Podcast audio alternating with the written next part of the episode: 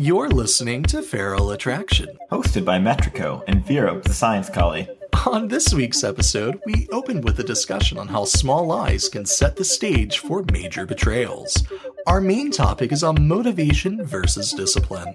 We discuss the motivations for dating, achievements, and how to inspire your own self when enthusiasm sours. We close this week's episode with questions on finding a pack and fuck buddy struggles.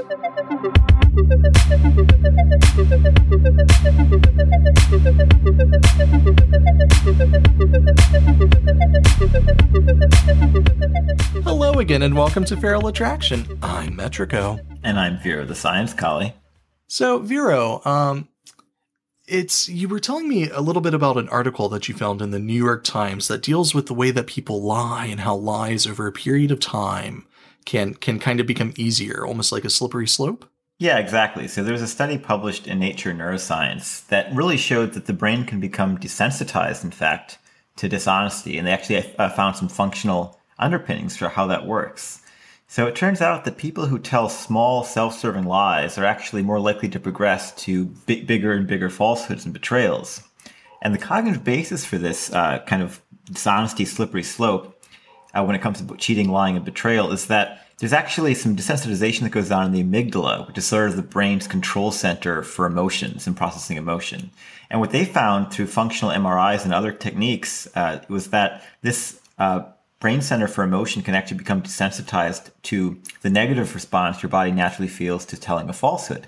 Children, when they grow up, actually, uh, you can find this through experimentation at very young ages. Children are actually averse to lying. They actually feel negative impact of that. It's kind of built into the human experience. But it turns out you can actually deprogram that from your body by lying repeatedly and, and kind of graduating to bigger and bigger lies. This is how con artists can tend to lie fluently and shamelessly.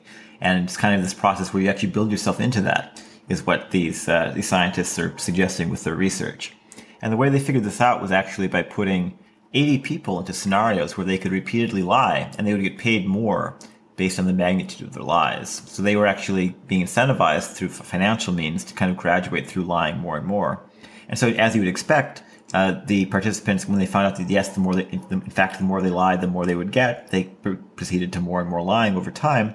But what the researchers found is that although there was initially an escalation in response in the amygdala, which was showing an emotional response to the lying, which was making them feel uneasy, and once they got past a certain point, that response very quickly kind of fell off a cliff, and the amygdala was no longer having that response. So they had completely inured themselves to lying, and were now able to lie shamelessly and with no remorse. So okay. that has a lot of ramifications, I think, and especially in the LGBT community, I think it's mm-hmm. extremely relevant because there are situations that unfortunately in our lives call for a lot of habitual lying. And it's unfortunate that it has this effect on the brain because if you're not careful, and I think a lot of LGBT people that can fall victim to this, the lying that you have to do to survive can actually infiltrate the rest of your life. And you can begin lying habitually, even to people that you love and care about. And that's a really dangerous thing because you don't want to be lying to those people. Romantic relationships, which is the subject of this podcast, and sexual relationships, which rely on informed disclosure for proper consent, demand trust and transparency.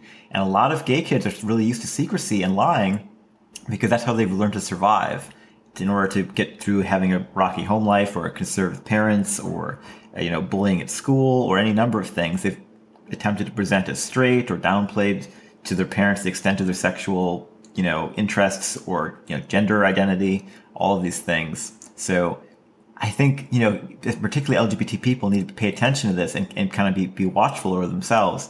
That maybe through habitual lying that they've had to do in order to survive being an LGBT person, they aren't actually setting themselves up to be uh, unethical in their relationships by lying without even really thinking about it because they've they've kind of turned off this, the brain's natural way of feeling that gut check on when you're telling a lie. You now need that to be something that you do cognitively, that you think about, and that you do before you take an action to question yourself: Am I being truthful here? Is this the right thing to be doing?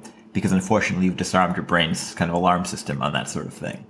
Right. I mean, a lot of LGBT um, individuals, especially teenagers that had to stay in the closet, you, you, there is a tendency for, for us to develop a, style of compulsive lying where it becomes so easy. You, you're always wearing a mask. You're basically an actor that you lose sense of self and the lies that you tell other people become your reality. And they start really small, but they can grow to be really, really grandiose. I, I've known people who every word out of their mouth was a goddamn lie. And the reason for that was because they had to lie to their parents. They would hang out with me and they would be, you know, an open person. They would be able to openly live their life, but they were so accustomed to lying that they just couldn't turn it off. So um, we worked on that for a bit, and one of the ways that you can kind of combat that is you're you have to be honest and vulnerable with somebody, and you have to say, "This is something that I struggle with." You know, sometimes when people tell stories about their lives, about their accomplishments, I feel the need to one up them, even though it's not correct. So for him, anytime that he would say a lie, it's I would rely on him to say, I don't know why I just said that. That was not right. That was a lie.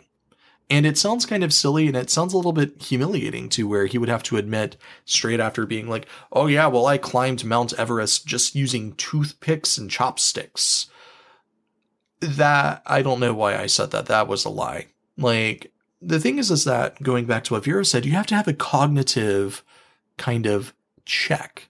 And if you can't rely on yourself to be that check because you're not reliable, you do need to get yourself an accountability buddy. You need to get yourself a good Judy who is able to keep you in your lane. Yeah, and that might mean also learning how not to resent that person and how to get over feelings of shame and humiliation mm-hmm. at having this kind of side of yourself that you really hate, that you have a lot of self loathing about. You probably don't like that you lie to people and you don't like how it erodes your sense of integrity. But you've got this real so- uh, kind of sore spot in your sense of self that you then need someone else to help you fill in. And you have to also figure out how not to resent that person for being able to see you at your most vulnerable. And that can also be very difficult. So there's a lot of sensitive things here that you have to really grapple with if you're unfortunate enough to be in the situation where you've had to inure yourself to lying through no real fault of your own. Right. You know, when it comes to some other situations, um, I, have spoken in the past about being sent to conversion therapy by my parents and that was a hellish experience and a half. But one of the things that they do there is they try to train your yourself to lie to yourself. You're not lying to other people. You're not compulsively lying about yourself to other people. You're lying about yourself to yourself, about your body's reactions, about the ways that you think and feel and love, about what makes your dick hard or your pussy wet. And that's even more damaging because with other people, you can put on a mask and then hopefully take it off. But if you're lying to yourself and you manage to convince yourself of that lie, uh, that, that's not always going to stick. You, you see many, many, many stories of people that have been through conversion therapy, whether it's voluntarily or not, and they live a straight, normal heterosexual life with 2.5 kids and a white picket fence and then one day, when they're 40s and their 50s, when they have grown kids or kids that are in high school or college, they're like, I secretly like the dick. And then it wrecks the relationship. It wrecks, you know, the, the entire family. And it's something that is incredibly damaging to everybody involved you can't lie to yourself. It becomes easier to lie to yourself the more and more that you do it. If you can't be honest with yourself about who you are as an individual, then you're not actually capable of sustaining a relationship with anybody else because being honest with yourself is one of the foundations for, you know, being a competent human being if you can't be honest with yourself, if you have to lie to yourself about everything, well, oh, well, you know, I would have passed that test because I'm smart. You know, they graded it incorrectly. If you have to constantly reassure yourself through lies, I don't really like dick. That was just, you know, a one time thing. Everybody experiments. You know, I really like vagina, or whatever you want to lie to yourself about. The thing is, is that you can't base a life off of lies. You neither can you you can't base a relationship off of lies either. The second that that becomes the foundation upon which your achievements attempt to stand, one day they're all going to crumble down. They're all just going to crash down. It's a house of cards that you're building. You can't lie to yourself.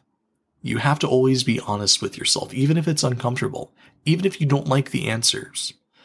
If you're struggling with self honesty, that's a little bit more difficult to combat because you get stuck in this tale. The story that you write of your own life kind of is difficult to rewrite, especially once it's just scri- like scribbled in ink with lies all over it. It's difficult to re, you know, kind of unfuck, so to yeah, speak. I've been kind of nodding along with Metrico the entire time he's been uh, speaking because this is something that I feel really passionate about.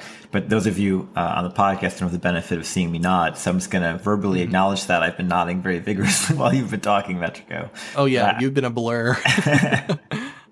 but yeah, for sure. I think being honest with yourself is one of the most important things. It's really foundational for such things as empathy, which we kind of talked about last week. Part of empathy mm-hmm. is kind of first being able to accept yourself so that you can get yourself out of the way. If you're constantly fighting yourself, you're going to keep yourself in kind of your mind's focus. And it's really hard to then suppress the self enough to get to the point of being able to empathize with another human being because yourself is so in conflict that you can't really quiet yourself enough to, to really listen to another person. You're always going to be listening to your internal struggle. So I think that's kind of another good connection to make is to mm-hmm. how we get to empathy. Part of that is by settling our conflicts with the self. And that means being truthful with ourselves, right? Right. And if you can ever be honest about yourself to yourself, if you lock away the parts of yourself that you don't like, you know, you might be gay, but you don't want to be. You might be trans and that makes you feel uncomfortable or upset. And so you just refuse to acknowledge and you lie that's a choice that you make. It might be a choice that you make based off of religious reasons, personal reasons, ethical, whatever reasons you want to look at. But the fact is, is that you can't do that forever.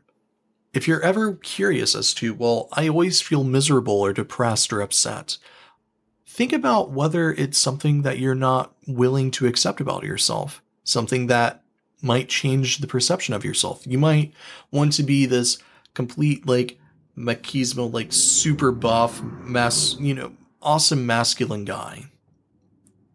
And you realize, you know, actually, that's not what I think I am, but this is what I want. So I'm going to repress this and I'll deal with that later. That doesn't work. Like, you're going to be miserable up until that point. And even then, that period of acceptance, like, well, it's been 10 years. I guess it's time for me to put this away and then move on. No, that doesn't work. Like, as Vero said, you, you, you become so focused on yourself and you're so focused on subduing the parts of yourself that you don't want to accept that it's difficult to really accept anybody else. You're, you're so in the way. You're, you know, you're sabotaging your own life when you do things like that. Conversion therapy does not work. Conversion therapy has no proven scientific fact that it works. All it is is strapping electrodes to your dick and shocking you every time that you get hard looking at another guy fuck. It's not good. I mean, uh, there, there's more to it, but like that's that's the crux of it. It's using negative reinforcement and positive reinforcement to try to reprogram the brain you're lying to yourself. You're brainwashing yourself. If you don't, if you keep lying to yourself, you are in effect brainwashing yourself. Don't do that.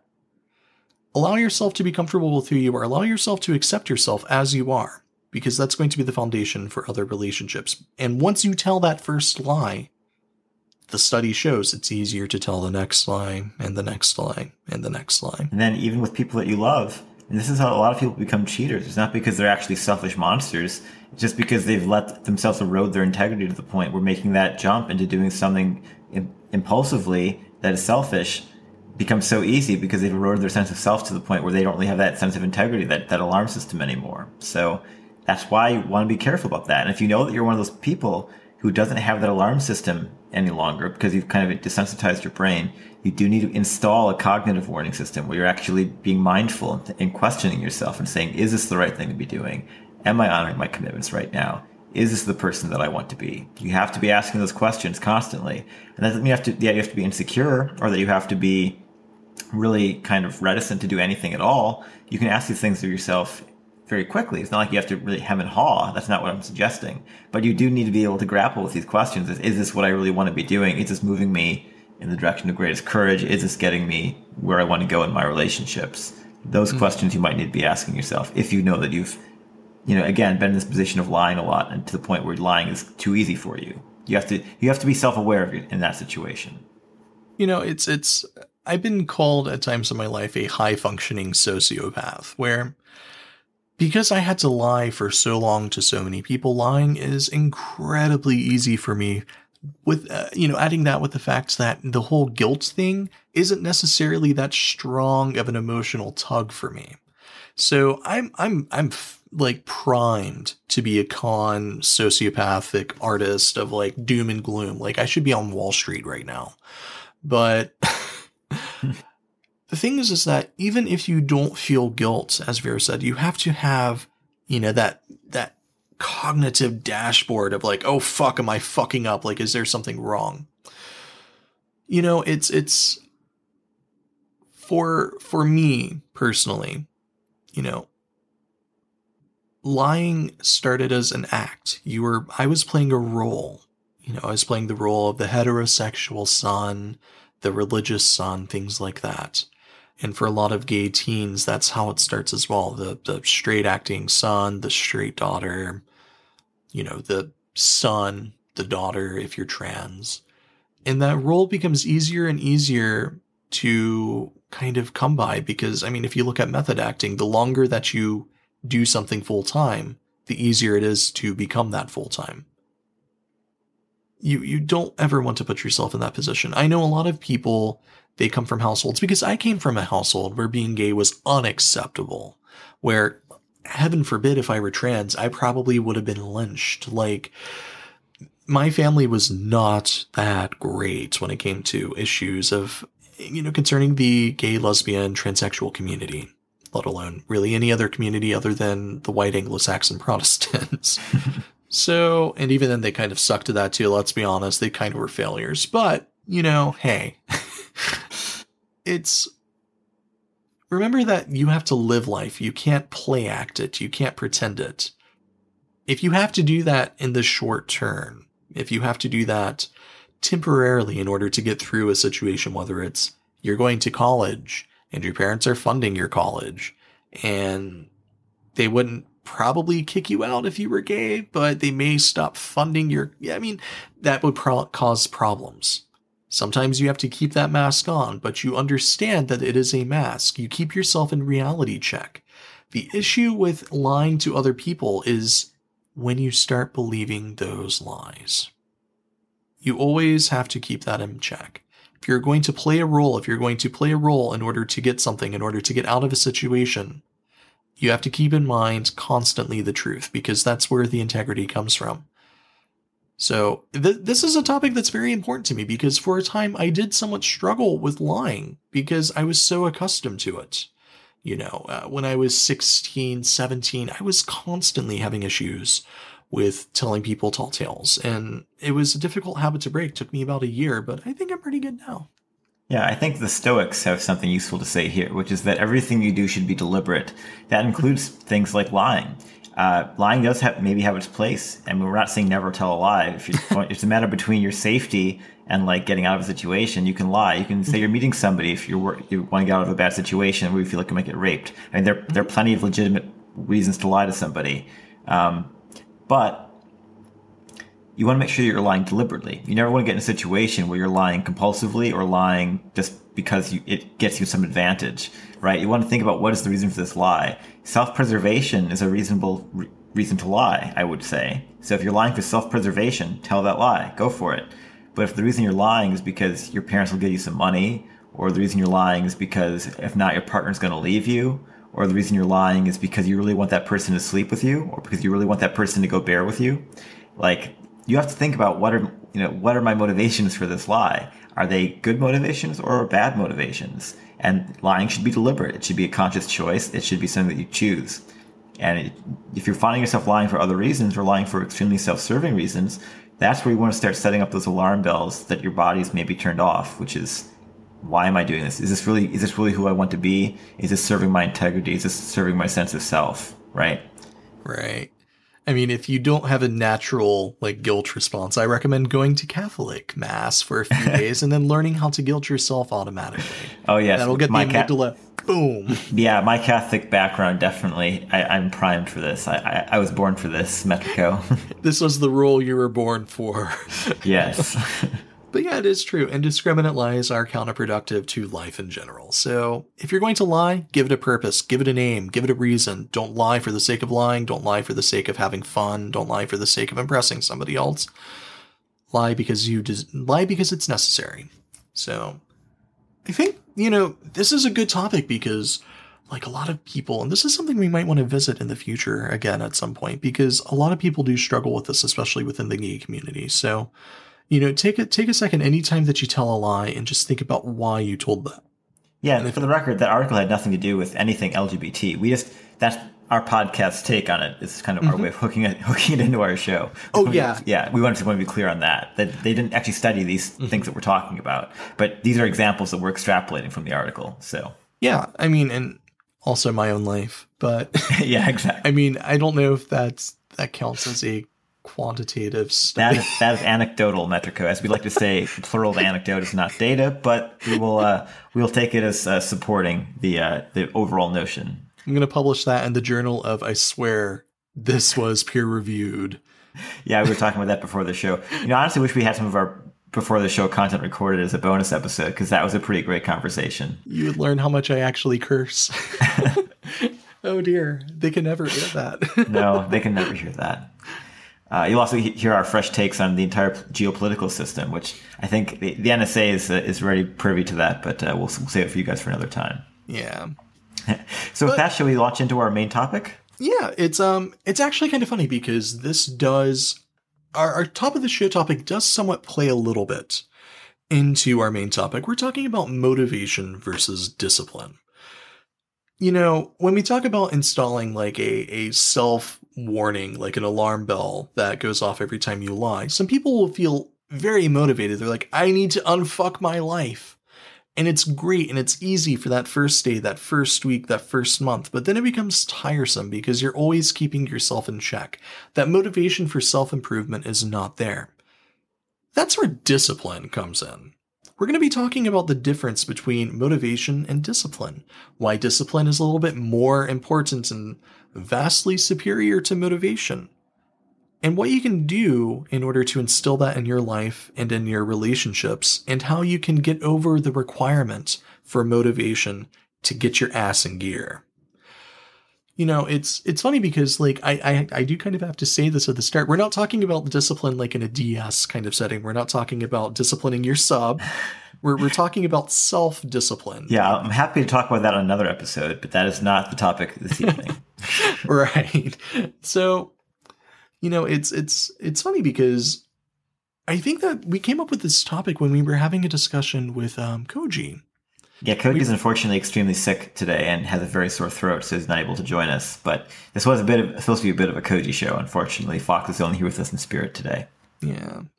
And, you know, he was talking about, you know, being an artist and how he sometimes sees, and, this is something that we as a, you know, as the furry community sometimes see when people will start these grandiose projects and they're super motivated. Like, I'm going to, for the month of October, it's Inktober. Every day I'm going to draw something new and it's going to be original and it's going to be amazing they get through that first few days and then they're just like, well, I'm just not motivated to do this anymore. So, you know, I'm just going to stop. Or maybe it's they open up commissions and they're like, yeah, I'm going to crank these out really fast. They're going to have a very fast turnaround. And two years later, you are still commissionless.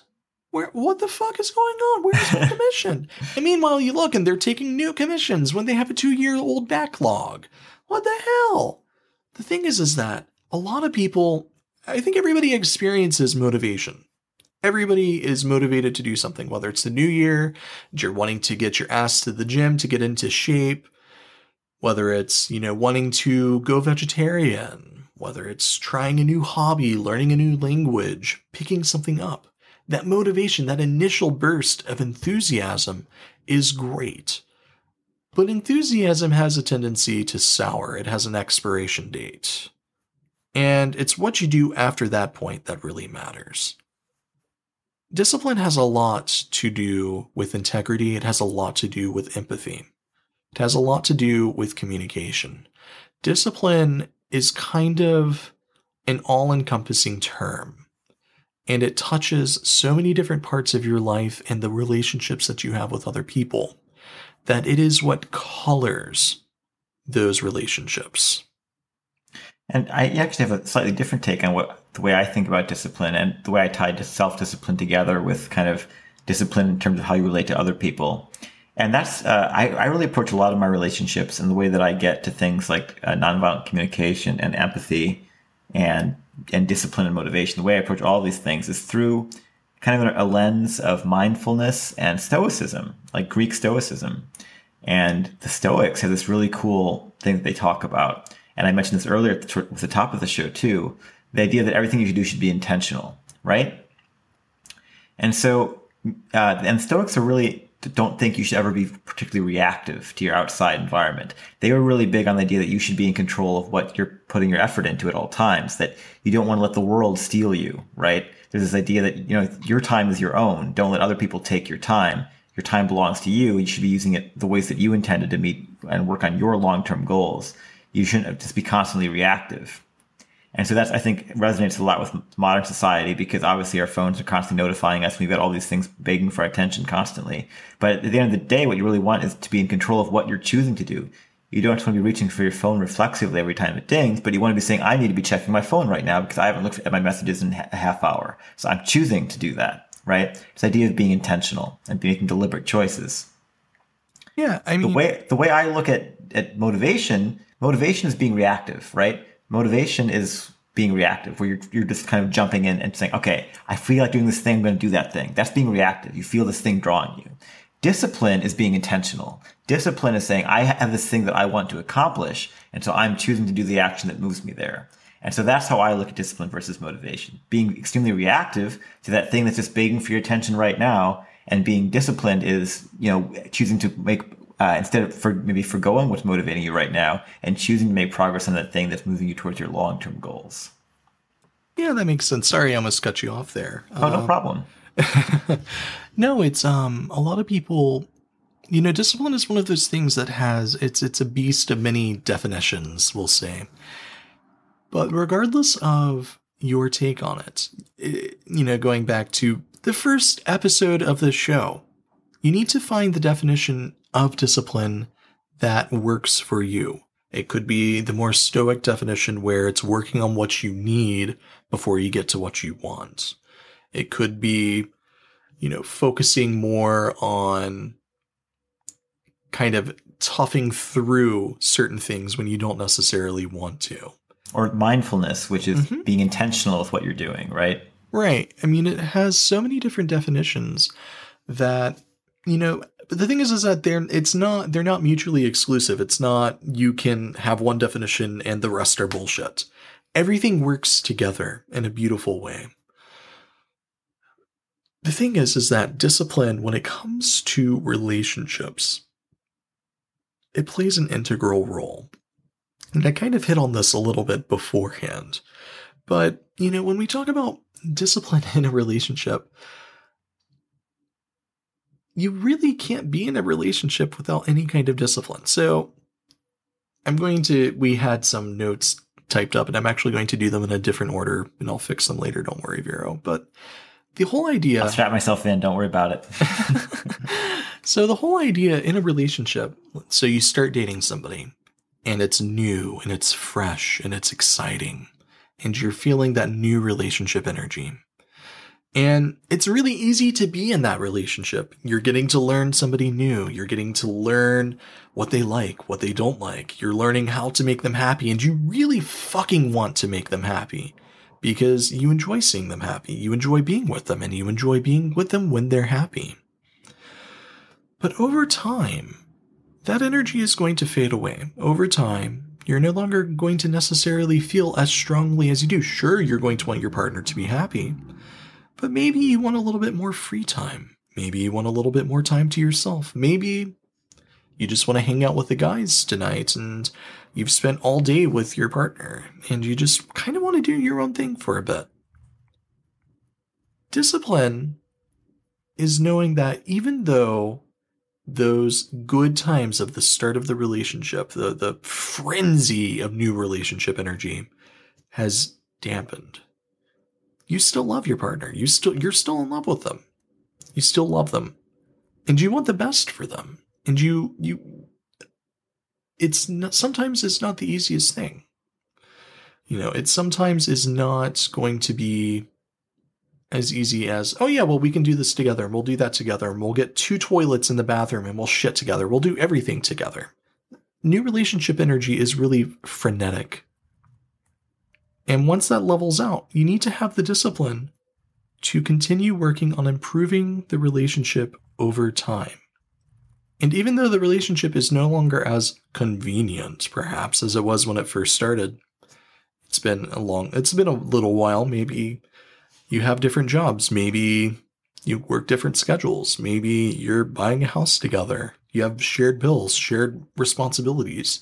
And it's no longer just fun and games of, we'll hang out at, at your house for the weekend and we'll fuck like rabbits or foxes or whatever animal that you want to be. Kali is in my case, but sure. well, yeah, exactly. so having the discipline in a relationship is still working at it when it's no longer convenient. But it's not just working blindly. It's not working for the sake of working. If a relationship is having issues, it's not avoiding those issues and working on other things. It's not shoring up the beach front against a hurricane when there's a tornado behind you destroying the fuck out of everything. You have to have the discipline to focus on the things that matter in the relationship. You need to have, I would say, discriminate determination. It has to be targeted determination, a stoic determination. That bad times are going to happen, but in the words of Animal Crossing, bad times are just bad times.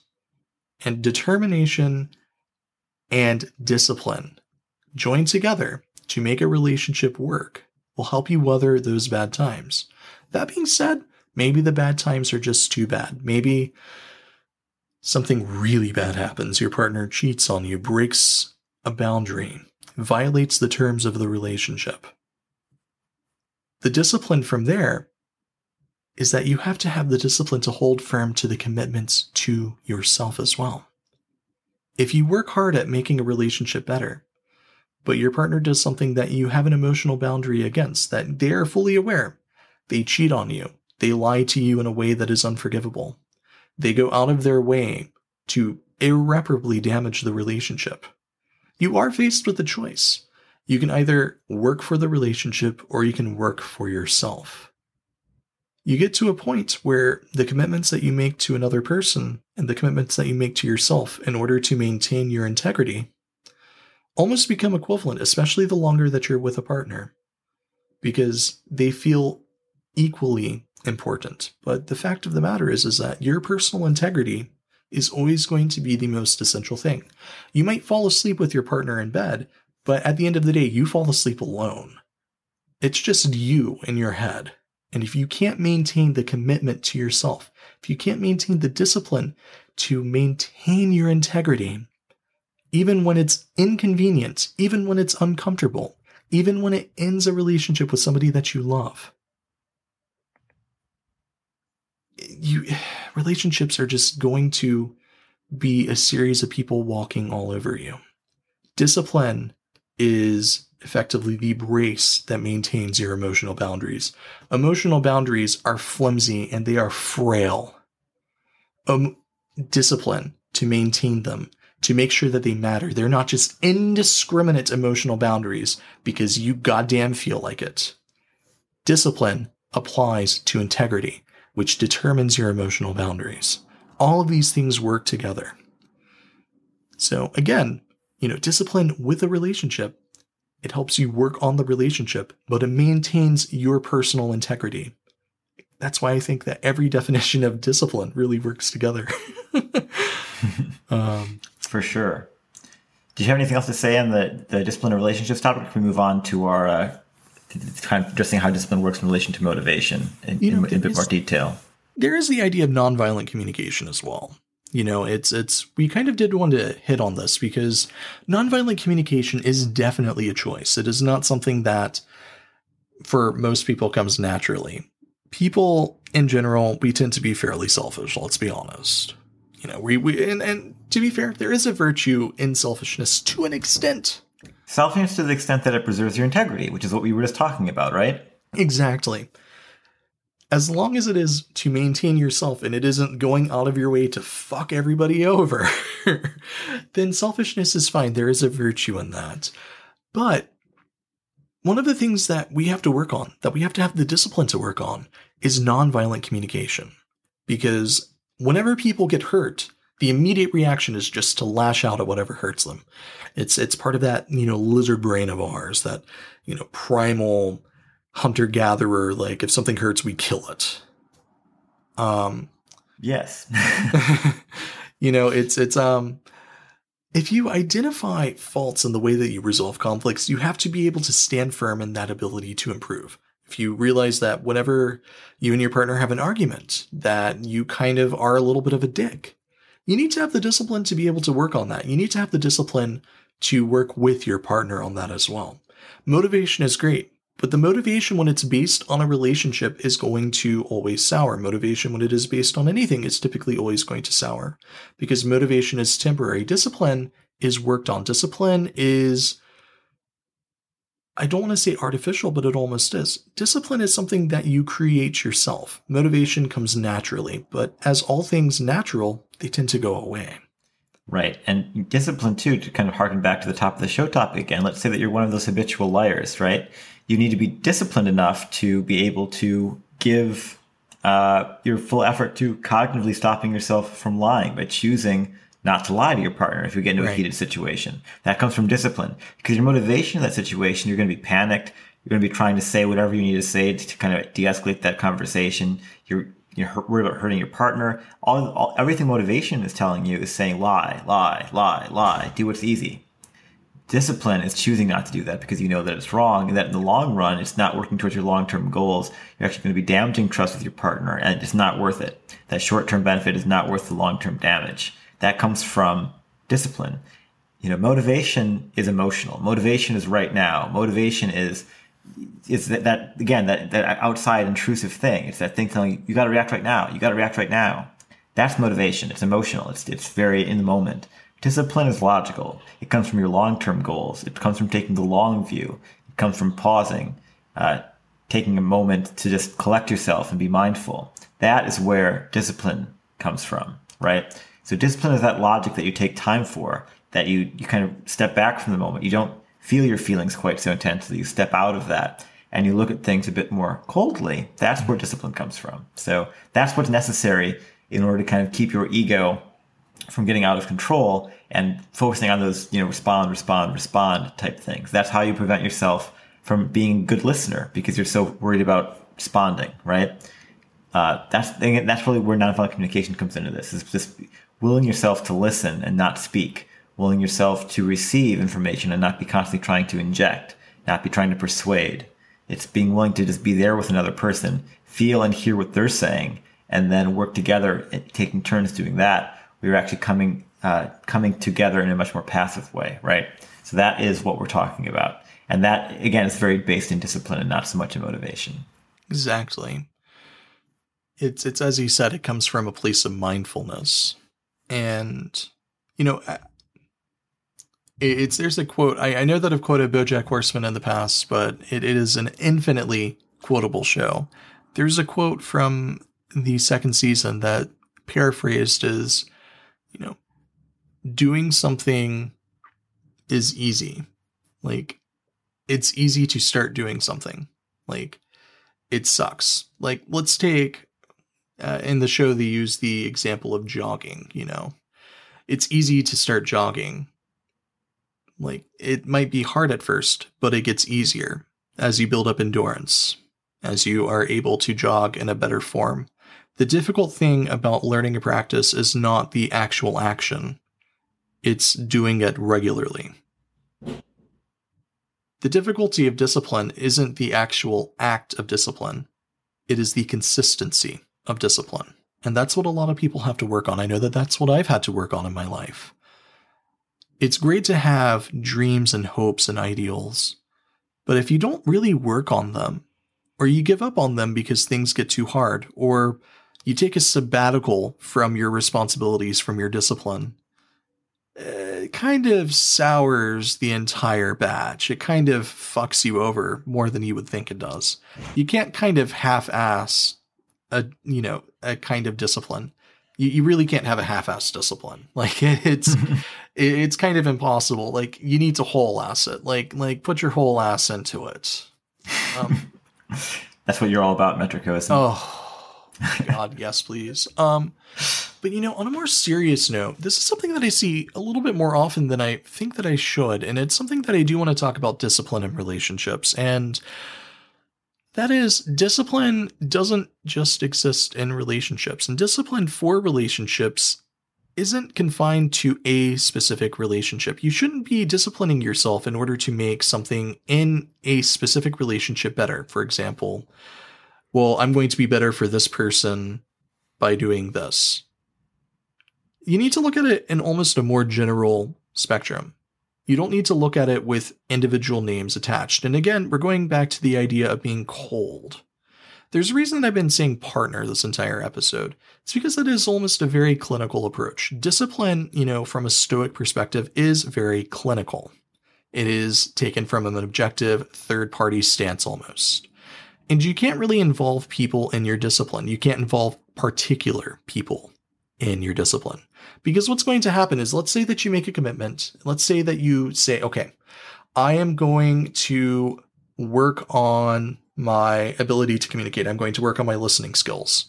And that is your commitment. And you develop discipline over that. And you work and you work and you work and you work. And the relationship ends. If you have tied your discipline to a particular person, if you have hitched your wagon to a particular horse and that horse dies, you're kind of fucked because uh, typically in cases like that, people will assume, well, I did everything I could for this relationship. I worked very hard on my listening skills for, you know, Jared or whatever the name of the person was that you were dating, and it didn't work. So clearly, listening skills, not the problem. The problem is something else. I wasted all this time. I did nothing. They start quoting to me Linkin Park. I tried so hard and I got so far. In the end, it didn't really matter. No, you're looking at it from the wrong perspective. The perspective is not doing good for a particular person. The actual fact of the matter is that you're doing good for yourself. You're not benefiting. Exactly. Totally. Yeah. I completely support that. That's something I say all the time. It's so important. You know. Yep. I mean, you say that it, you're you're you need to put the individual over the relationship. And in this case, the individual is yourself. Sure. Other people are going to be the benefits of this work, of your labors.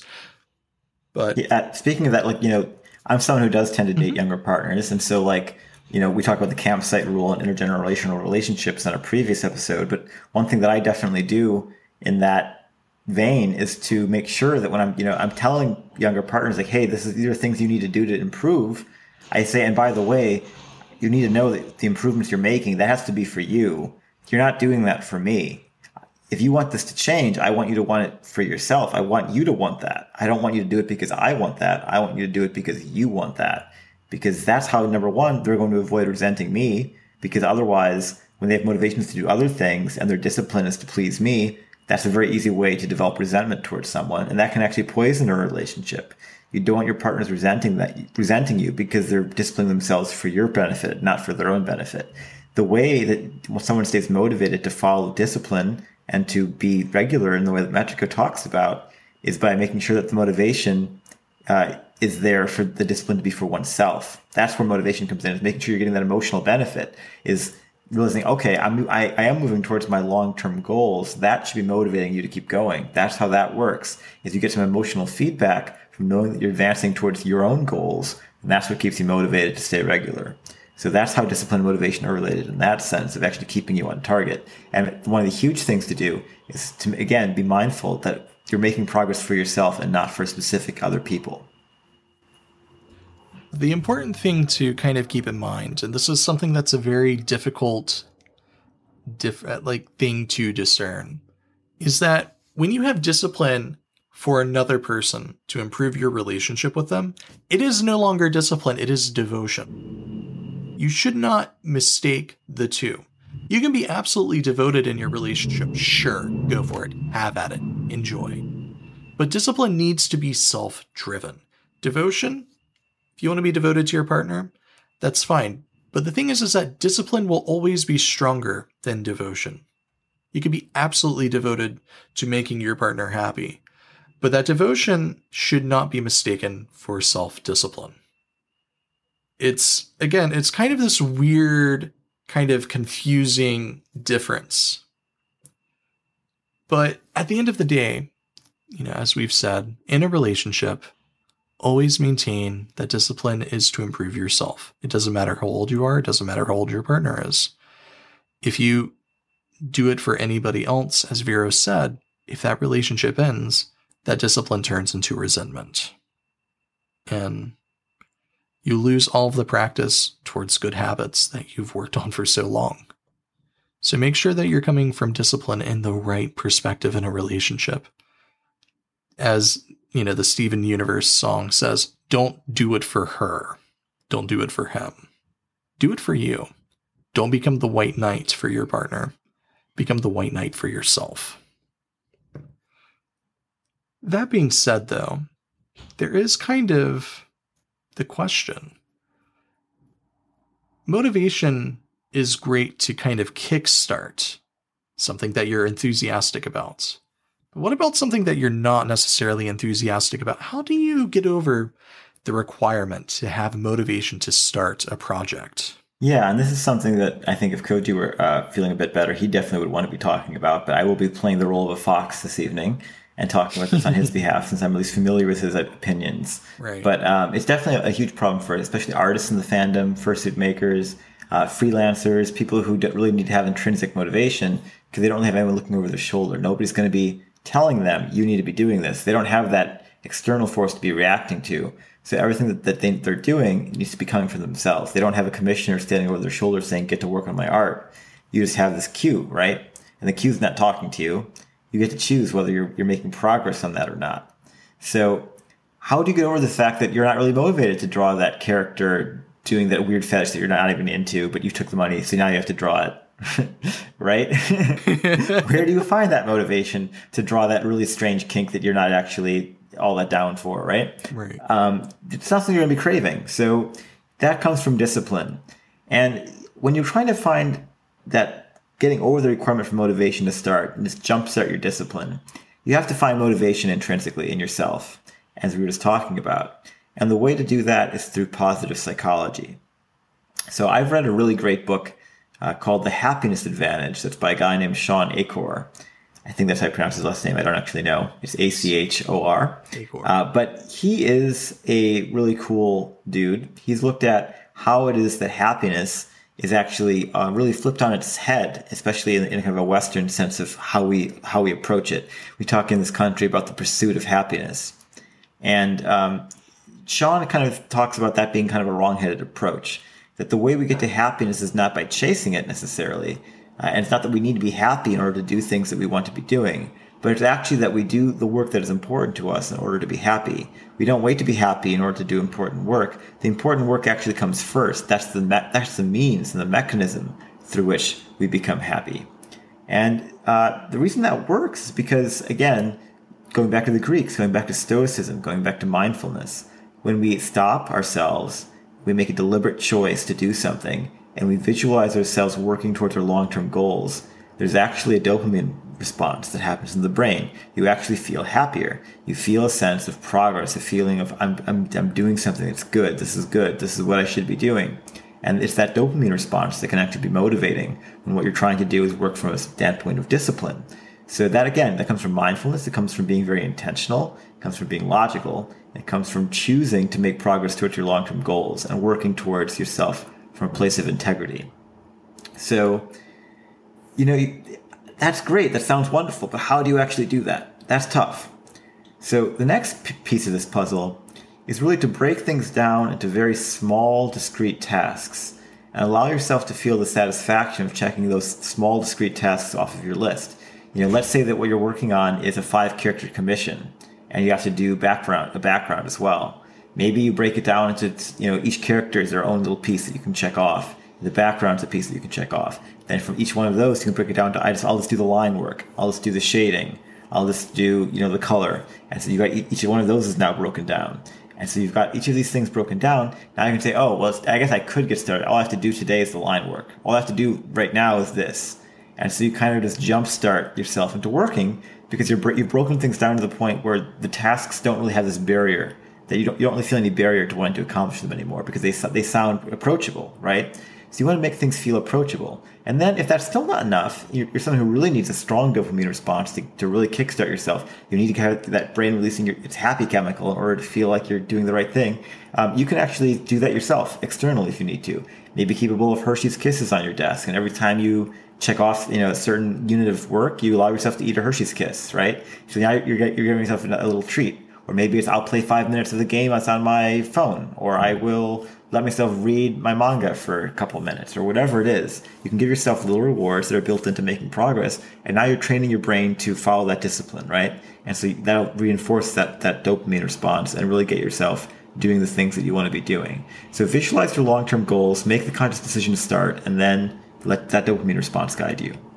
You know, it's funny that you mentioned video games because video games have this built in nowadays called achievements.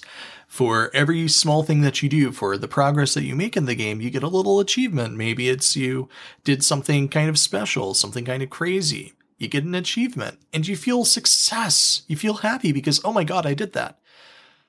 You know, in real life achievements exist too. it's it's all a matter of just kind of determining what they are. So if it's something that you're freelancing on, as Vero said, I mean something that I do personally whenever I'm working on a project is I I have my life is completely dictated by calendars and checklists. Like I I pity the person who tries to like interfere with my life.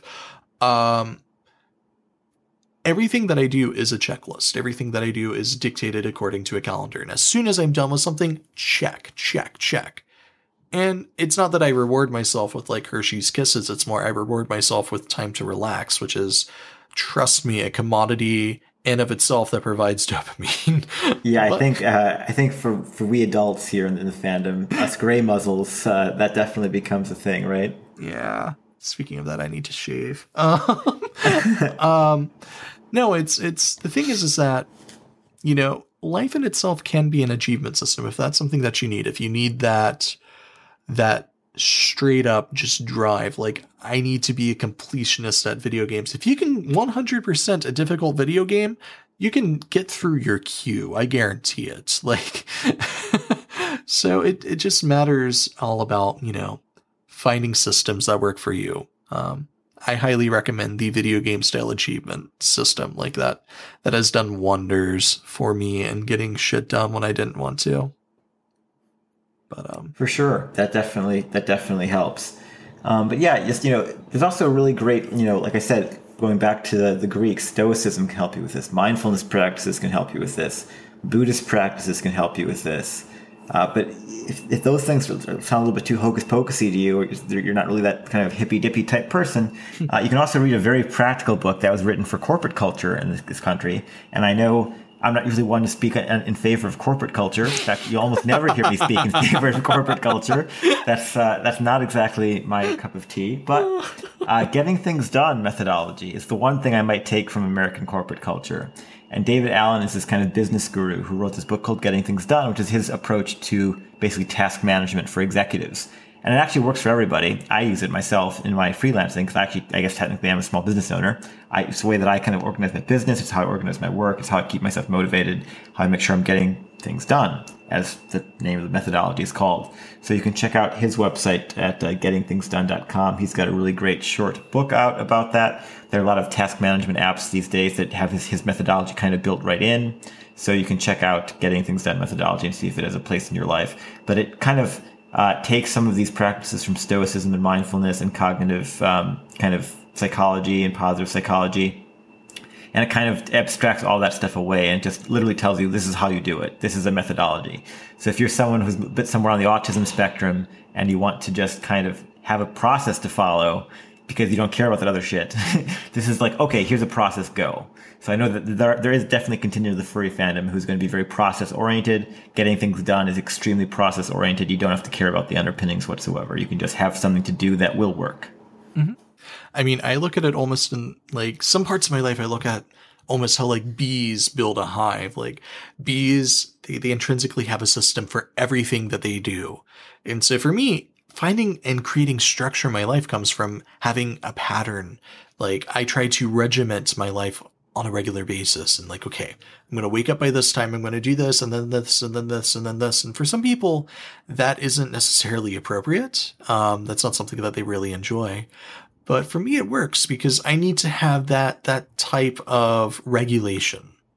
Um, that it, it, it helps me because there's no need for me to feel motivated to get out of bed because I know that, you know, at a certain time I'm getting out of bed and it's not because I have something to look forward to. It's just because that's something that I do.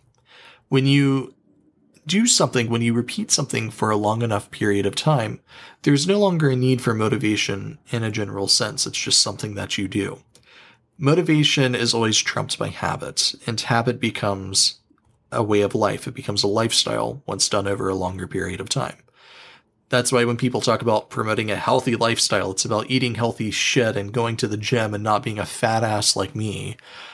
um, like it is a lifestyle though, and it is something that requires you to make drastic changes potentially to your life. And it's something that you can't rely on motivation. Otherwise, you're going to be a fat fuck like me who has a membership to a gym that he hasn't been in like three months. Uh oh.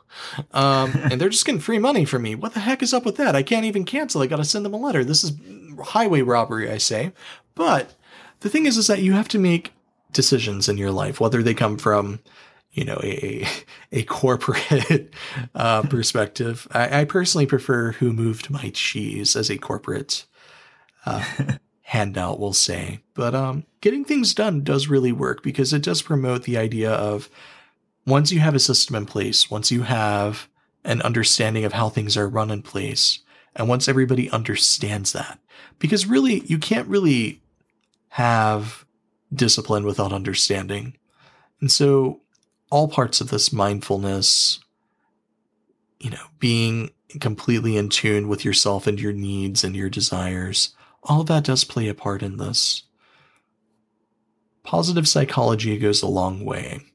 And it's funny that you mentioned the whole, you know, you know, work to be happy, don't be happy to work, because a lot of people get that incorrectly. A lot of people also get the idea of, you know, live to work, you know, is, is the way that we do instead of working to live. These types of mentalities can break a person you, you, you don't want to put all of your eggs in one basket. You don't want to base your happiness, your lively, everything off of your ability to work. You don't want it to be something that just comes.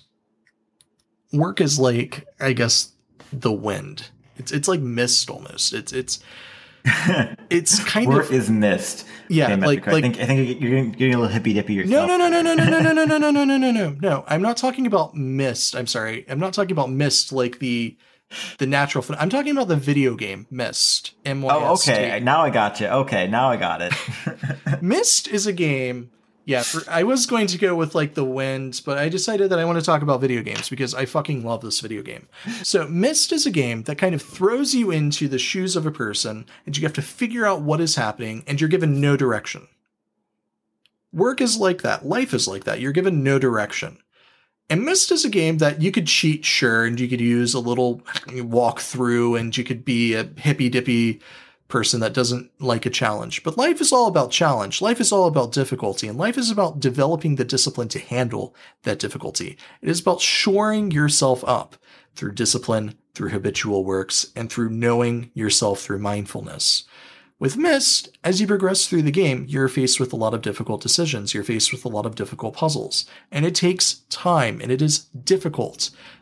You want to give up. Lord knows I did as a kid. But the longer that you work at something, the more that you persevere at something, the easier it becomes to do. And you don't base your happiness off of those successes. You're happy because you're able to participate in something. You're happy because you're able to create something. You're happy because you're able to do something. You're generating something. You're not happy because of the end result. You can be proud of the end result, but that's fine. Take pride in your work. Take pride in yourself. But you don't need to take happiness in it. The happiness does not and should not always come from the end product. The happiness should come from the action in itself.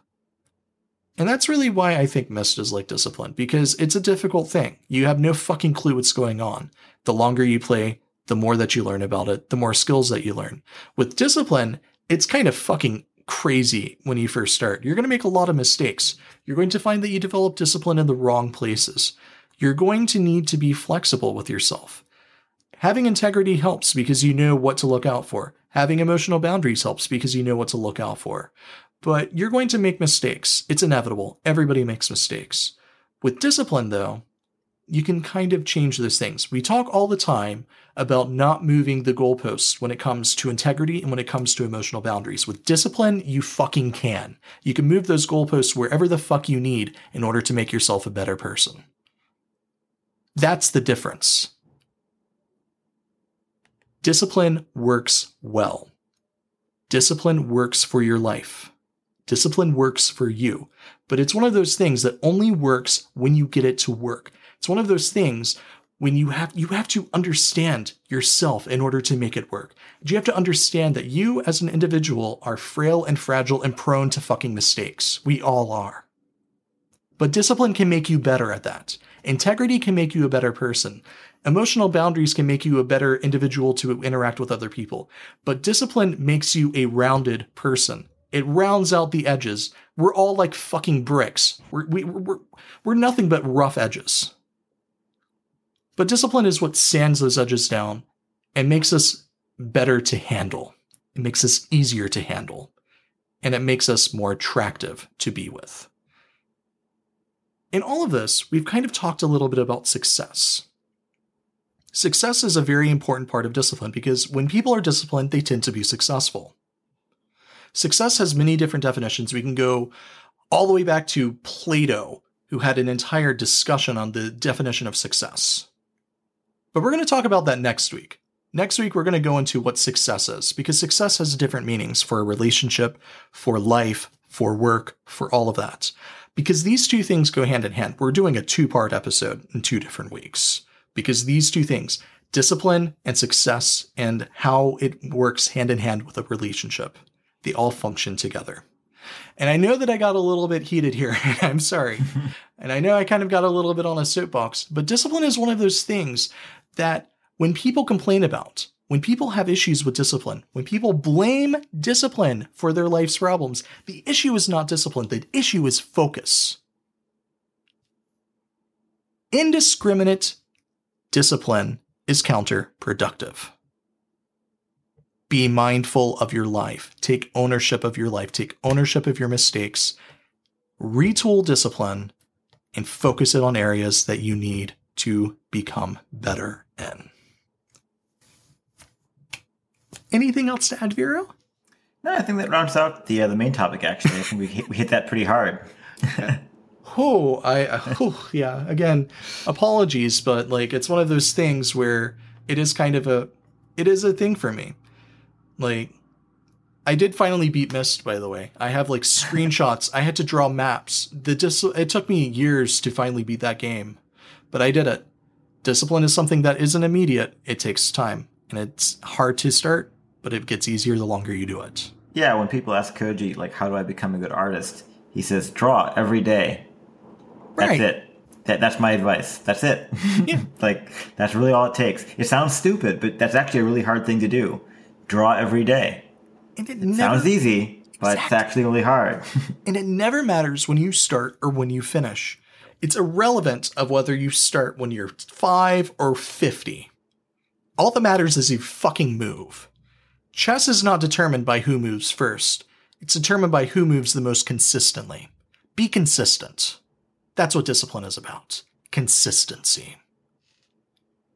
With that, let's talk about the consistency in somebody's relationship with their fuck buddy. We received an email um, anonymously um, through our feedback form on our website. And it was titled, My Friend with Benefit and I Don't Have Sex Anymore. The questioner asks, uh, and they also provide a little bit of feedback. Um, so, this boy and I have been seeing each other for about four months now, and we're both essentially happy. We're both products of a recently failed poly relationship and actually share an ex lover. Neither of us are looking for a relationship right now, but our sex is incredible. So we decided to define our relationship as friends with benefits. Our date nights were pretty predictable. We'd eat, we'd sleep, we'd fuck. And then we'd sleep again. At some point in the last month or so, he brought up the idea of seeing someone else other than me, and I told him that I didn't have a problem with it because that was why we were both still staying single. Since then, however, we've literally only had sex once. I know he's having more sex than before because of his new partners, but it's turned our date nights into very pseudo romantic evenings, and I don't know how I feel about that. I don't want to fall in love with someone who's not looking for a relationship, but whenever we're together, it feels more and more like we're either gro- growing closer to a relationship or further away to just friends with no benefits. How do I know which it is, and what do I do? So, um, I think there's the main thing underpinning this is really something that your friend seems to have going on, which is a, a little psychological phenomenon we call the Madonna whore complex. and the Madonna whore complex is basically when you're using somebody for sex, um, it's really in a carnal objectification thing.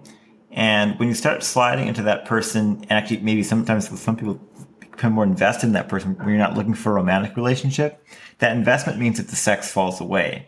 So you, that person, you can either have emotional investment or you can have sex, the two don't really go together very well. They either treat you like a Madonna and treat you very well and, treat, and give you that emotional investment and that empathy that you might be looking for, or they treat you like the whore and they fuck the shit out of you, right?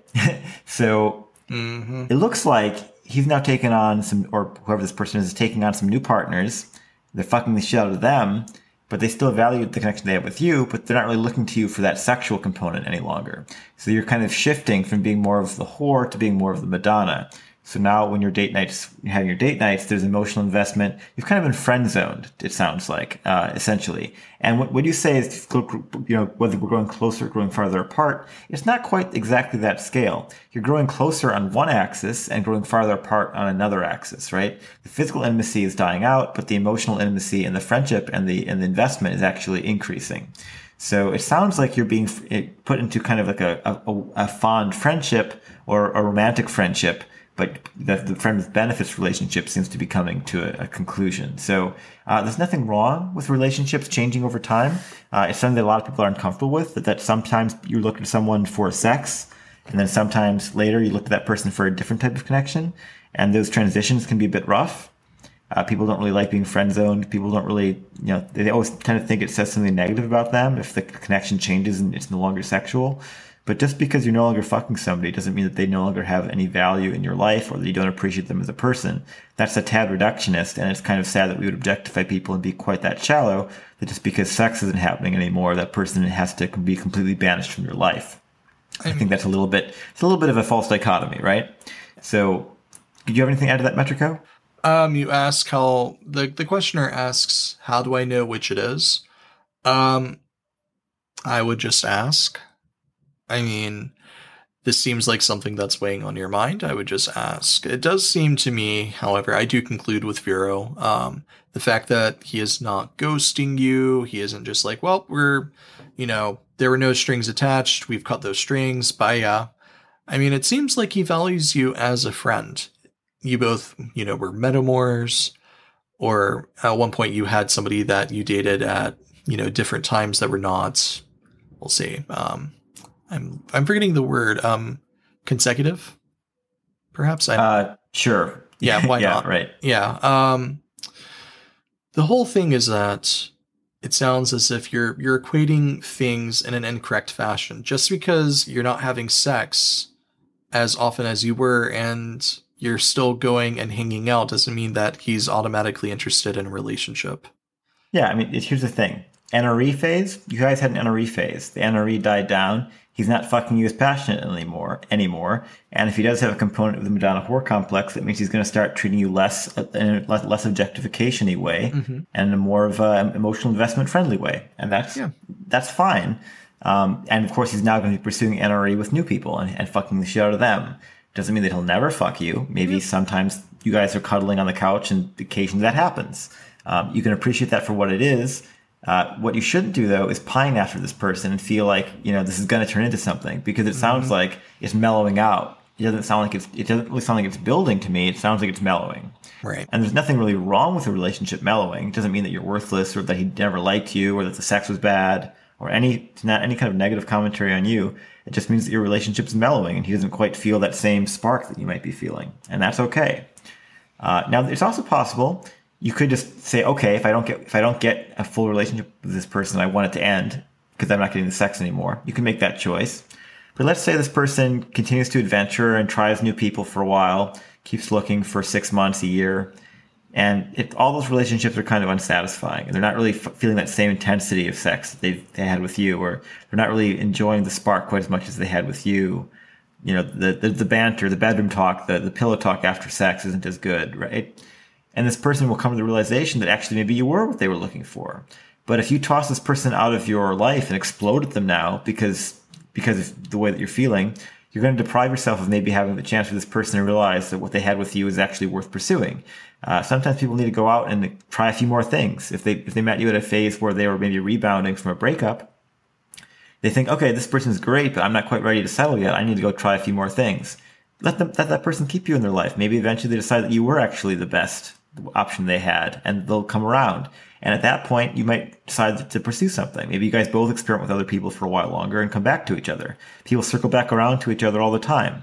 Uh, the only time that never that doesn't really happen is if you completely burn the bridge, and there's no reason, there's no real reason to burn this bridge. He hasn't lied to you. He hasn't done, he hasn't broken any relationship terms. He's been completely forthright in telling you, "Hey, I'm gonna, I'm gonna start fucking other people." Just letting you know. Like you guys had that conversation. It's all in the open this person's doing nothing wrong. So just don't, don't treat them like they're doing something wrong just because you're having less sex. You can certainly ask, why are we having less sex? But, you know, if you put the person on the spot, be prepared to accept the answer they give you as well. You know, in general, I find that even if somebody finds their 95%, they, they still always look up for that 100%. They're not willing to round that 95 up to, you know, 100 or round up a partner to one, as I believe Franklin Veaux says.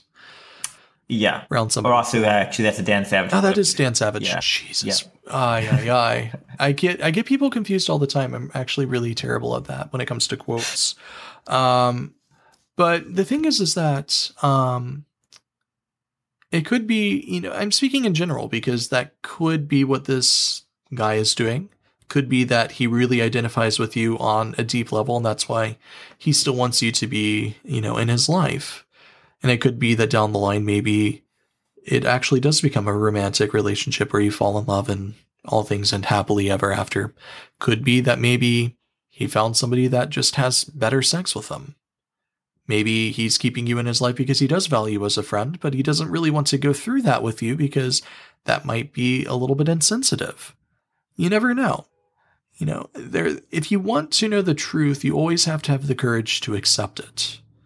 And if you're going to go on a fact finding mission, you know, be prepared. The answer could be anything, it could be nothing, it could be everything.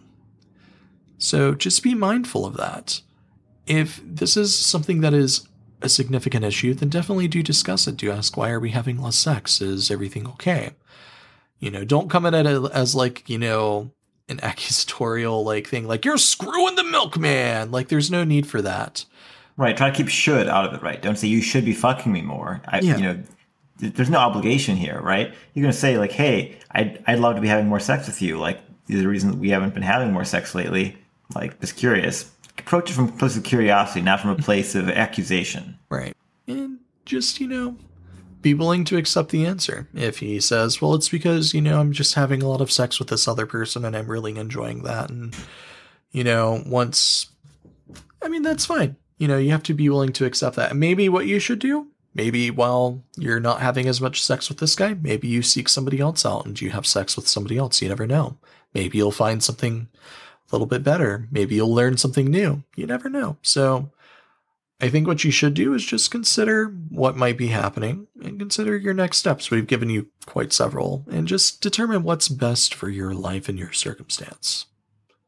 Right. You don't have to put up with anything that isn't what you're looking for. If you wanted this relationship to always have a sexual component and you just can't bear the thought of being close to this person without banging banging each other like crazy, then maybe you need to break it off. That's, that's something only you can know, and that depends on your own integrity and your own boundaries.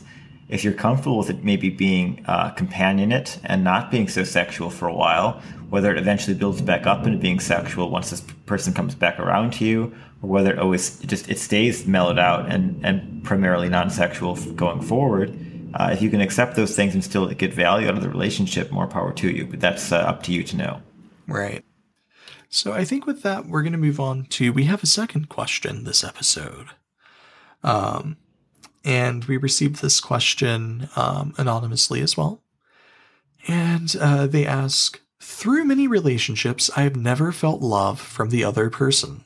I am always depressed, whether I am dating or not, but perhaps actually less so when I am single. I think joining a pack in which everyone loves each other deeply, both sexually and romantically, would help. What do you think? Should I try to find a pack? And if so, where do I look? Well, since I am the resident pack animal, I think I will tackle this one first, Metrico. Uh-huh.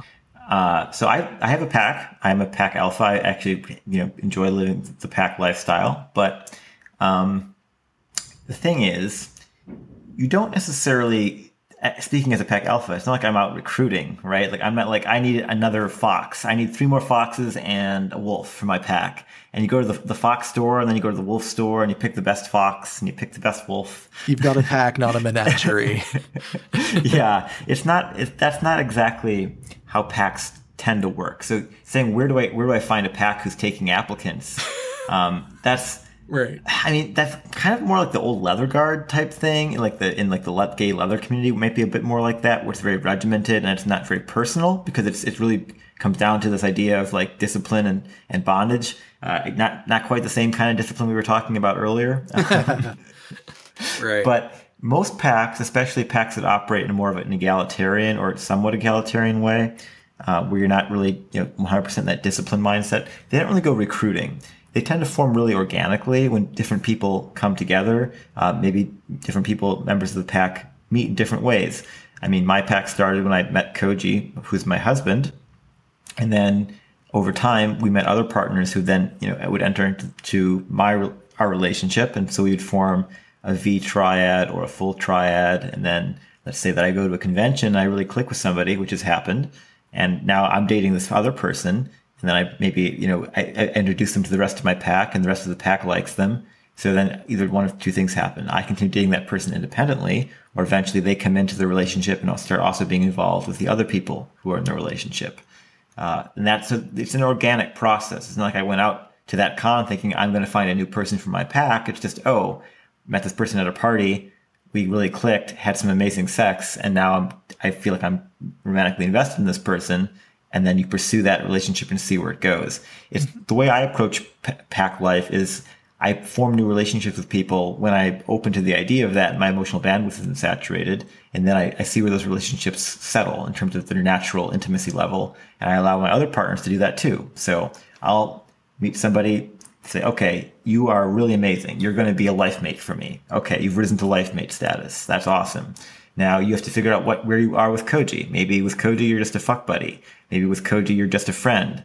Maybe with Koji you're just a friendly acquaintance. Maybe with Koji you're also a life mate, right? Each of my so it's not like the pack is a one like an organism, one one relationship. The pack is actually a series and a, and a network of different relationships. It's a web.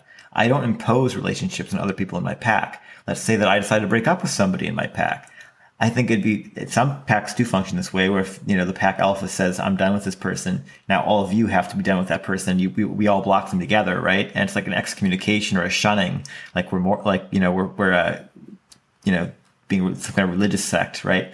That's not how I operate, and I don't think that's how most healthy packs operate. It's I'll express why I've broken up with this person and say, you know, you guys can make your own educated decision whether or not your boundaries have been violated. If you want to continue seeing this person or being romantically invested in this person, you're welcome to do so. But as you know, I'm no longer invested in this person. That's something that can happen. The reason I spell all this out for you is I feel like your approach to packs is not quite right because you're looking for this kind of I, this wrong-headed idea of, of a pack, which is this, you know, these group of people who are just looking to add somebody, and it's this idea that people are replaceable or interchangeable. Like we're not we're not worried about organic chemistry with this, you know, or particular person. We just want a, you know a person to fill this role that we're auditioning for. People don't fill roles. It's not that's not really how it works. You form connections to people. You don't form you don't audition people for roles. It's not like hiring for a company, right? There's no job like I'm looking for a slutty fox who's bottom verse. Like it's not a job application, right? That's not really the way that you approach relationships. And it's not really the way that you should, at least, because it's not going to be a very uh, meaningful personal connection. It's again going to feel like role play constantly. Some people are into that in a DS context, but most people are not into wanting to lifestyle a role. They actually want to be able to organically connect with people. So don't look for a pack that's not the right way to approach things. Just off the bat, don't look for a pack. You want to be worried about the connections you're forming and the individual connections you're forming with people. Uh, people are more important than relationships. The people in the relationships are more important than the relationship. You're not looking for a pack you're looking you might be looking for one to, one to x number of people who you all get along with and if that happens for you awesome. But you're not just going to go interviewing for a pack and fi- magically find a group of four people who you cl- click with magically all at once and you're just going to suddenly have a, per- a super happy relationship where you just insert yourself into this pack and everything's great. That's not realistic at all. Just does, that doesn't happen. And if it does happen it happens vanishingly rarely right yeah. Uh, I don't know. I don't know of any functional packs that form that way or that take new people into them that way. They form organically because one person in the pack meets that person and brings them in and says, Hey, this is what I like and appreciate about this person. Why don't you get to know them? And then things can develop from there. All of that being said, this, uh, you talk about really wanting a relationship, and I can, I can definitely empathize with you to all the advantages that pack life offers because I live in a pack myself, and I really love the fact that you know when Koji's feeling sick as he has been lately. I can let him be and let him recover.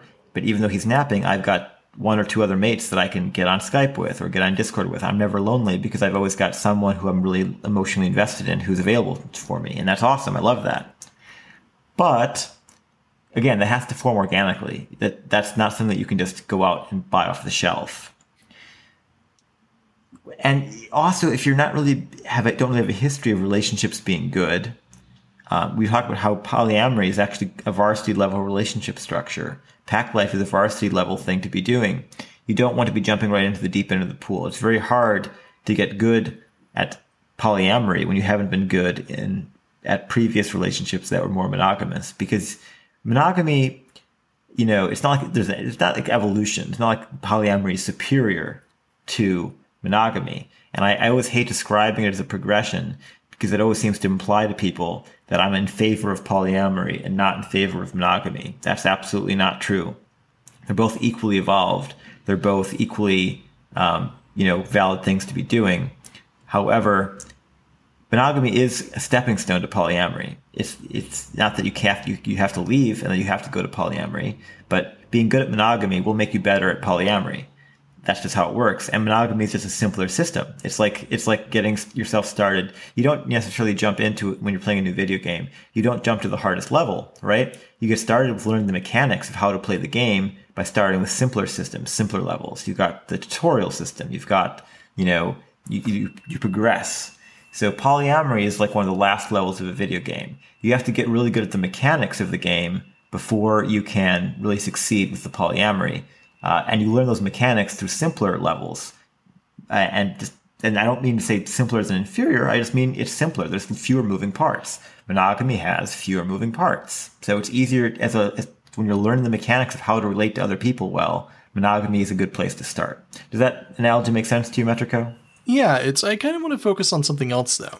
Um, and kind of taking one of the things that you said, um, we don't fill roles in a relationship. I mean, if you think about like sex, I mean, sex is just filling holes. Um, you mentioned that you struggle with the questioner struggles with depression.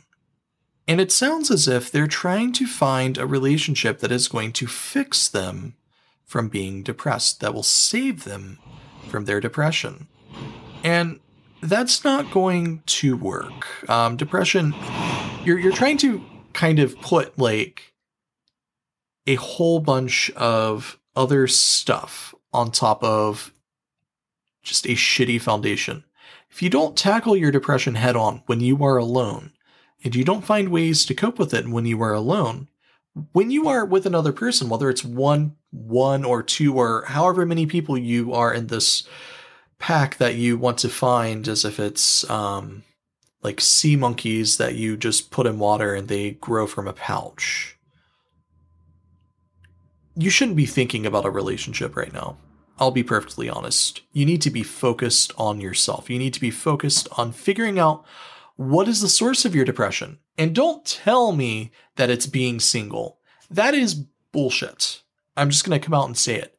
You're not depressed because you're single. You're depressed because you're alone. You're depressed because there are things about yourself that you do not like. There are things that you maybe just cannot stand about yourself. And you need to address those. Maybe it's a chemical imbalance that you have and you need to address that.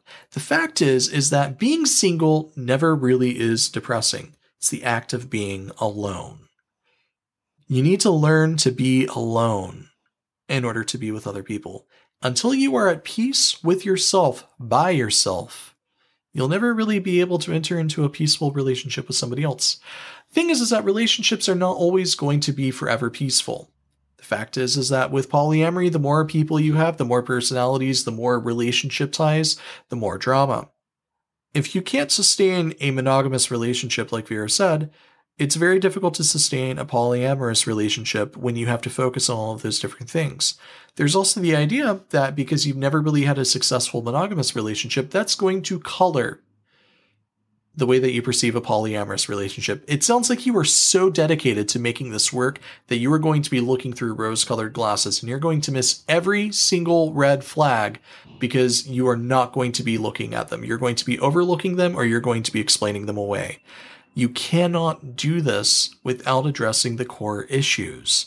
Relationships for you might need to be placed on hold as you sort out your own internal issues. The more issues from outside that you add on, the more difficult it becomes to kind of suture everything up. You need personal triage before you can fix the relationships that you have had or will have. And that's my take on this.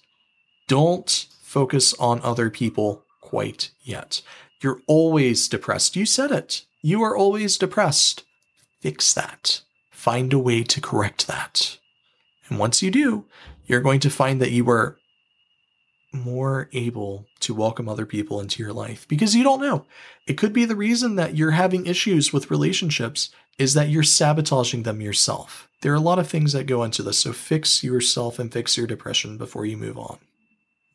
Yeah, I, I just want to point, touch on one other point that definitely supports Metrica's idea. I latched on to the pack thing because that's kind of my wheelhouse. I wanted to explain why looking for a pack was kind of a bad idea. But yeah, there's there's even more fundamental things that are wrong here another thing that you mentioned is that you never were able to feel love in a relationship.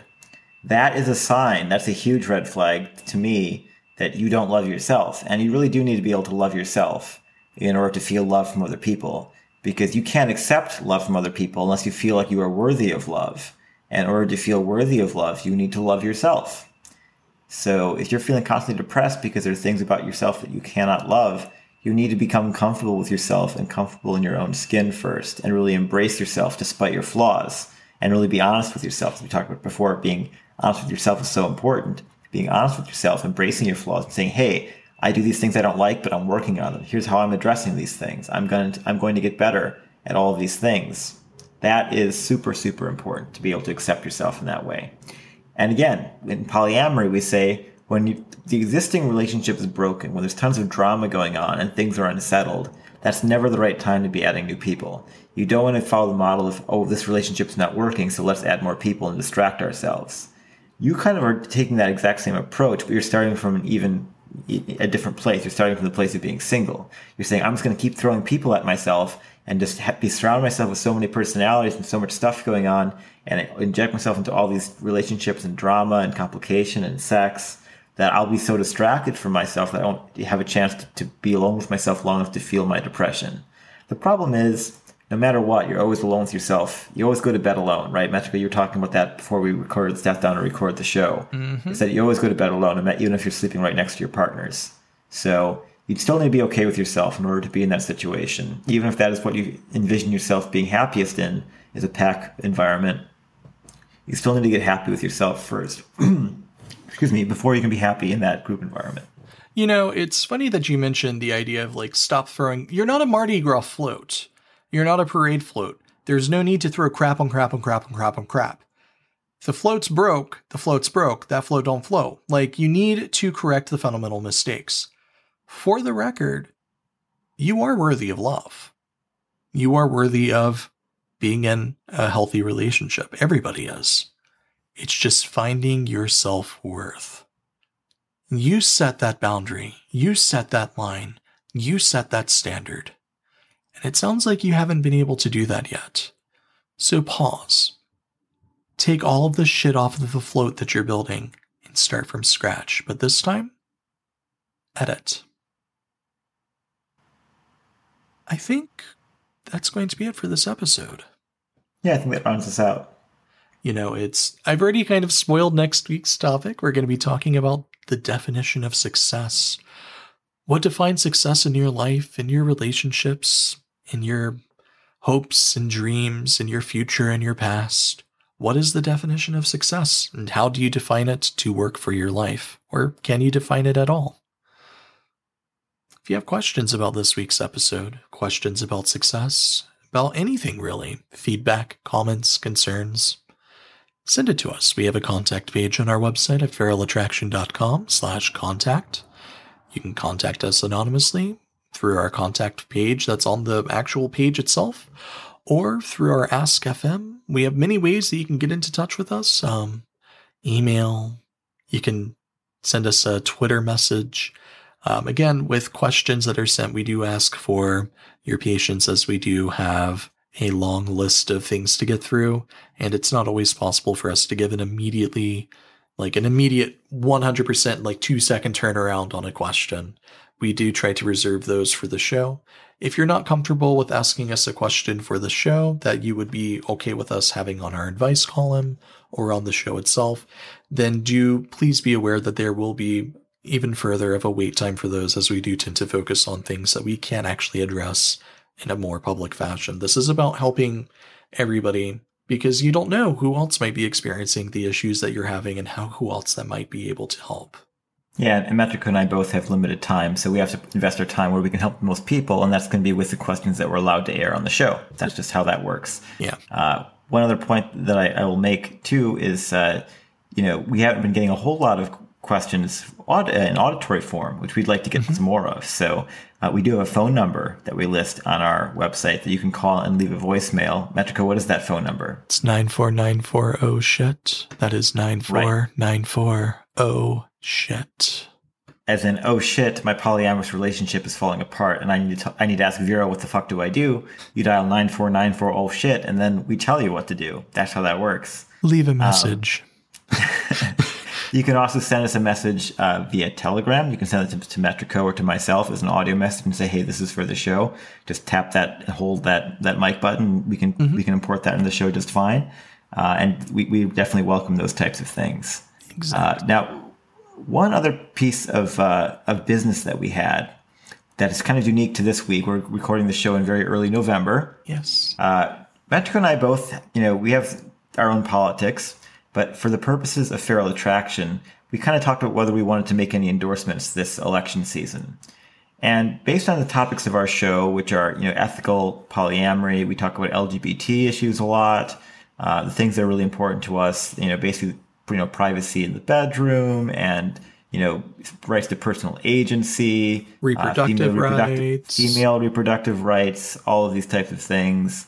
Um, we really feel that we have to, you know, in the system that we have in this country right now, we have to endorse the candidate who is best going to be able to protect and enshrine all of those things for the next 48 years, right?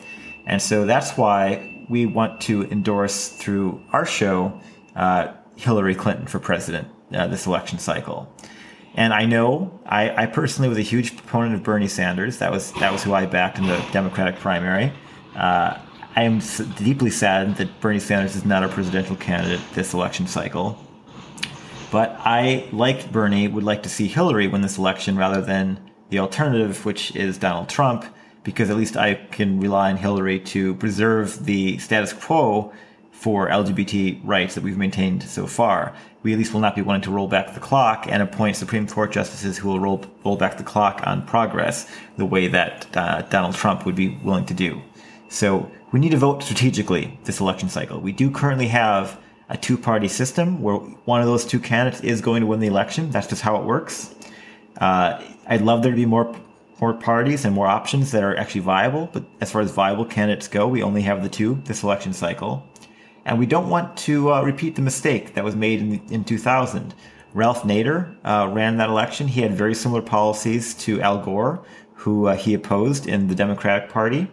Uh, Al Gore lost to uh, George Bush by just 536 votes in the state of Florida, which was the kind of linchpin state that turned the election in Bush's favor, while Nader collected over 90,000 votes in Florida. If Nader had not run, it's estimated that about by exit polling that about 45,000 to 50,000 of those votes would have gone to uh, Al Gore. And Al Gore would have won uh, Florida by a relative landslide compared to the very narrow margin that he lost to George, uh, George Bush. So we would have had as president uh, almost certainly Al Gore in the year 2000 if Ralph Nader had won. I don't think you can find too many Ralph Nader supporters who can say that they are happier that George Bush was in that White House for eight years than having Al Gore in that White House would have been for them, right? Anyone who's in the Green Party or support, you know, supports Nader's Raiders, they would have, they, Al Gore was practically still a wet dream for them compared to George Bush, right? So you got to think strategically. You don't want to, you know, the liberals especially have this this trend of splitting their vote by going to spoiler candidates because they don't feel the Democratic Party is far left enough. I empathize with that. I'm far, I'm much further left than the mainstream Democratic Party myself.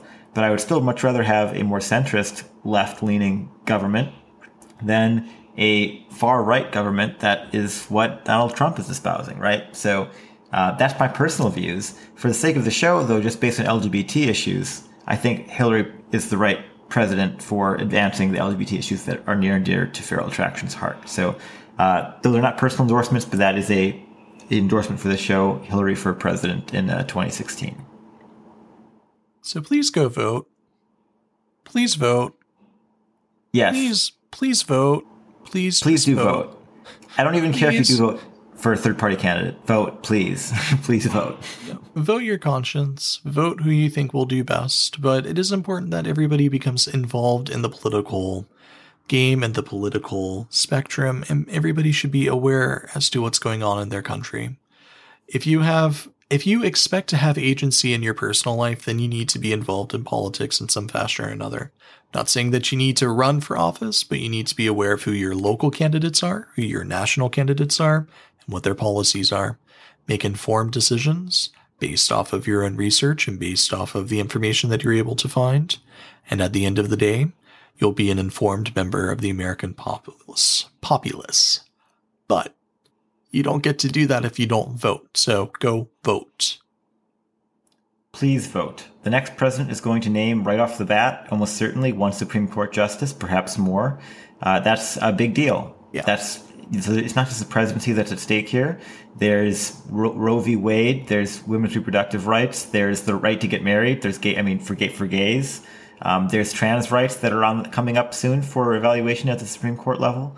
So there's lots of other issues besides just who's sitting in the White House that we have to worry about.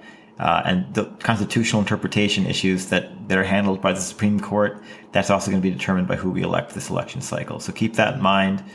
Definitely vote your conscience, but also keep in mind that we do have a, pretty much a two party system, and you don't want to get in a situation like we had in Florida in the year 2000 either. That's my personal take, at least. So go vote if you want to do something for our show while you're waiting in the voting line, you can always leave us a review on iTunes or on the Google Play Store. Tweet us your pictures, by the way, of you wearing go vote, you know, I voted stickers. Do not, do not, do not, do not, for the record, do not vote, like tweet, take pictures, share anything of you actually marking a ballot. Do not do that. Don't take pictures of that. Don't take video. Don't share that. In a lot of states, that invalidates the ballot. It invalidates your vote don't do that. Don't do that shit. Don't wear political shirts when you go vote. Don't wear shirts that say Hillary or Trump or Nader or whoever you endorse for candidate, Mickey Mouse. I don't care. Nothing political. Get in, get out, take a picture of you wearing an I voted sticker, tweet it at us. We love them. Be involved. But don't take politics into the voting booth. It's really bad. Don't do that. So instead of doing that, listen to our show. We talk about sex, and there's nothing political about that you can leave us a review on iTunes or on the Google Play Store. You can tweet at us. We love to interact with everybody, and we're pretty much up all the time because of our weird, wonky schedules. If and being really, on the West Coast is strange, yes. Yeah, you guys are really strange over there. um, you know, but if you want to make a more, uh, if you want to make a different kind of donation, we do have a Patreon where you can become a patron. We have different tiers with different donation levels. Um, some of them include shoutouts, like the shout out for Snares, who has a Patreon of his own at patreon.com slash snares for Meteor Showers, which is his crowd-funded webcomic about muscles and inflation and growth and bara and huff daddies. Yeah, those aren't even my kinks, but I have to say the art style is pretty damn great. So even if that's even if that doesn't appeal to you, just you can probably appreciate the yeah. aesthetic because it's pretty damn great. So check it out. Pretty rad. Um, you can also command us to attend a convention, and if you're curious about which conventions we'll be attending, we do have that on our website, where we list the upcoming conventions, any panel information that we'll be having, and all of that good stuff. Or you can just ask us. We'll let you know. I think the next convention that will be attended is MFF. Correct. I will be at MFF. Cody will also be at MFF. So we catch us there if you'd like. And hey, if you donate enough money, if you were a specific tier on our Patreon, you can command Koji and Vero to hang out with you. You can compel them. How exciting would that be? Indeed. You can't compel me, though. I'll be at home, probably not wearing pants. I think I got the short end of the stick there, though. But anyhow, anything else you'd like to add for this week, Vero? I think that rounds us out. All right. Well, in that case, go vote. I'm Metrika. And I'm Vero the Science Collie. Be well.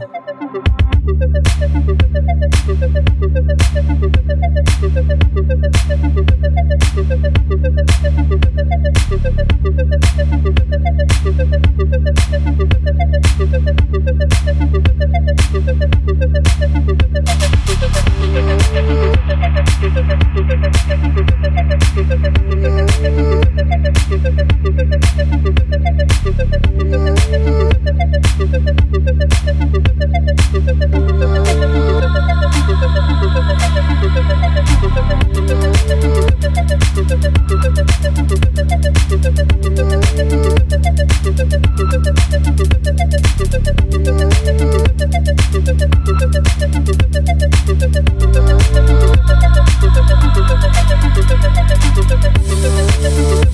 Thank